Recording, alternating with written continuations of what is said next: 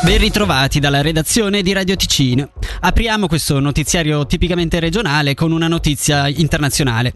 Gli ostaggi in mano ad Hamas devono essere immediatamente liberati, è quanto appena sostenuto da Cassis nella conferenza relativa alla crisi medio orientale.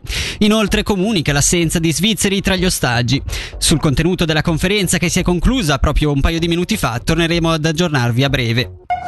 Andiamo in Ticino per una presunta violenza sessuale ai danni di una minorenne che si sarebbe verificata negli scorsi giorni a bordo di un treno in transito nel Mendrisiotto.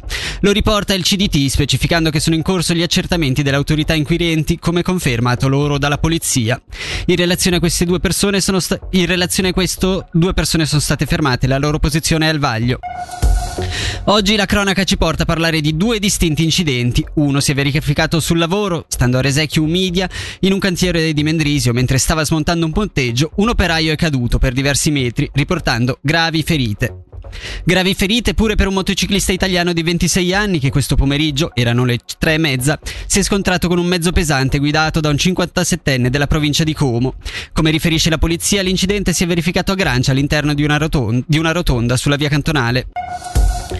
Ticino, in Ticino negli ultimi decenni è mancata e manca tuttora una solida strategia fiscale che rende il cantone attrattivo per aziende e persone con redditi molto elevati. Così il direttore della Camera di Commercio ticinese, Luca Albertoni, a fronte dei risultati di uno studio sulla finanza pubblica e la fiscalità in Ticino, redatto dal Centro di Competenze Tributarie SUPSI. Secondo Albertoni serve dunque una visione sul medio-lungo termine. Siamo di fronte a un periodo di riforme fiscali necessarie. Le riforme fiscali hanno sempre portato nel medio e lungo termine a dei benefici, quindi del, degli aumenti delle entrate. Il caso del Canton Lucerna è molto significativo. Nel breve ci sono sicuramente delle mancate entrate, poi però l'attrattività aumenta e quindi le entrate fiscali aumentano. Bisogna tenere presente questo aspetto che spesso viene dimenticato perché si ragiona solo nel brevissimo termine, quindi la misura immediata che porta subito oggi purtroppo in in una riflessione sistemica sia sulle imposte ma in generale sulle finanze pubbliche occorre piuttosto un ragionamento medio-lungo termine. Proseguire le riforme fiscali per le persone giuridiche e intervenire anche per rendere il Ticino fiscalmente attrattivo per le persone fisiche con redditi molto elevati. Dovrebbe comunque essere al centro della strategia del cantone, secondo la Camera di Commercio. Una tale strategia, anche secondo il responsabile del centro di competenza tributaria, Samuele Vorpe, non penalizzerebbe le entrate pubbliche con le quali vengono finanziati soprattutto i sistemi di sicurezza sociale, di formazione e di sanità, ma anzi andrebbe a produrne di maggiori. Ma no, ecco, non dobbiamo ragionare che con una riforma poi si perda del gettito fiscale, perché queste riforme hanno poi un effetto nel medio-lungo termine. È importante riuscire ad attirare il maggior numero di persone facoltose perché sono quelle che contribuiscono in maggior proporzione al gettito. Se c'è una spesa alta è importante avere anche una fiscalità che possa controbilanciare questa spesa e riuscire ad attirare persone facoltose può permettere di raggiungere questo obiettivo. Il fatto invece di mantenere una fiscalità elevata fa sì che in Ticino venga poco considerato. Se si riuscisse a migliorare la fiscalità degli alti redditi e aumentare gli arrivi, poi anche il gettito aumenterà perché riduco l'aliquota ma allargo la base imponibile.